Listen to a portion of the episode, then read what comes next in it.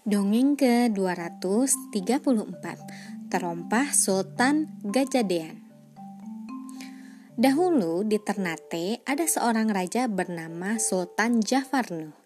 Dia memiliki permaisuri yang sangat cantik. Permaisuri itu berasal dari kayangan, sehingga tidak ada yang dapat menyaingi kecantikannya.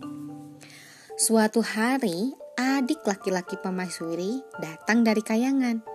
Adik permaisuri itu bernama Gajadean.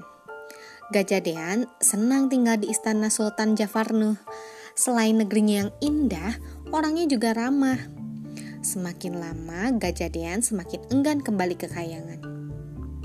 Suatu sore, sang sultan memanggil Gajadean. Ternyata sang sultan bermaksud mengangkat Gajadian menjadi sangaji di daerah Tobelo. Sangaji adalah penguasa suatu wilayah di bawah kerajaan Ternate.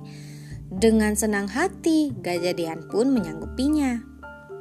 Gajadian setelah dinobatkan menjadi sangaji, kau akan bergelar sultan.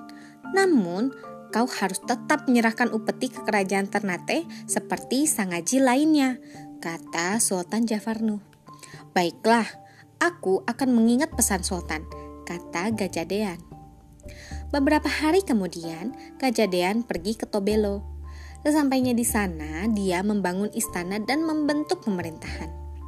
Gajadean memimpin Tobelo dengan arif dan bijaksana. Tanpa waktu lama, Tobelo berubah menjadi daerah yang maju. Sesuai janjinya, setiap tahun Gajadean selalu mengirim upeti kepada Sultan Ternate Upeti yang dikirim berupa hasil bumi seperti kelapa, gula, dan beras. Suatu hari, Gajadean mengirim upeti ke Ternate. Ketika akan pulang ke Tobelo, terompah atau alas kaki yang dia kenakan hilang. Dia pun memerintahkan pengawalnya untuk mencari terompah itu. Namun tidak berhasil ditemukan. Akhirnya Gajadean pulang ke Tobelo tanpa menggunakan alas kaki. Dia sangat marah dan kesal. Gajadean pun menuduh Sultan Jafar Nuh yang telah mengambil terompahnya. Ini pasti perbuatan Sultan Jafar Nuh. Dia iri melihat terompahku yang indah dan berkilau. Lihat saja nanti, aku akan membalasnya. Pikir Gajadean. Setibanya di Tobelo, Gajadean memerintahkan seluruh rakyatnya untuk mengumpulkan kotoran mereka. Kotoran yang bau dan menjijikan itu disimpan di dalam guci. Kotoran itu dikumpulkan selama setahun. Setelah setahun, tiba waktunya Gajadean mengirim upeti kepada Sultan Jafarnuh. Gajadean memerintahkan para pengawalnya untuk mengumpulkan guci yang berisi kotoran itu. Guci itu dimasukkan ke dalam kereta yang akan digunakan untuk pengirim upeti. Setelah semuanya siap, mereka berangkat ke Ternate. Setibanya di Ternate, Gajadean memberikan upetinya. Setelah berbincang sebentar, Gajadean pulang ke Tobelo.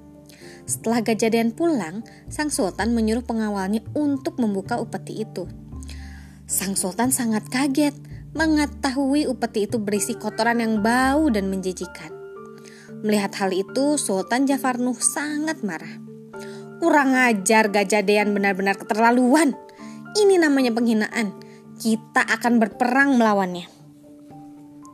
Teriak Sultan Jafarnuh dengan marah.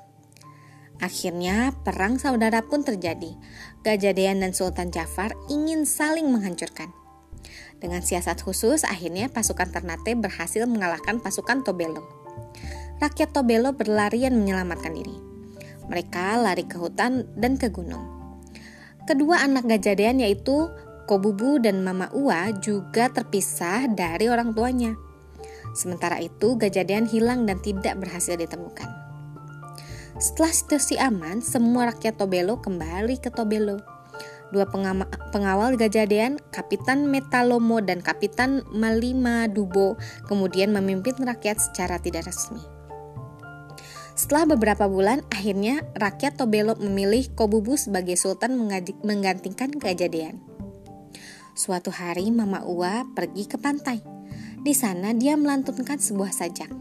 Sajak itu berbunyi, Papa ua nyao delo, kabunga manyare nyare, toma buku molitebo. Arti sajak itu adalah Orang yang tidak berkeluarga bagaikan ikan di tepi pantai, di tepi pantai di kaki gunung.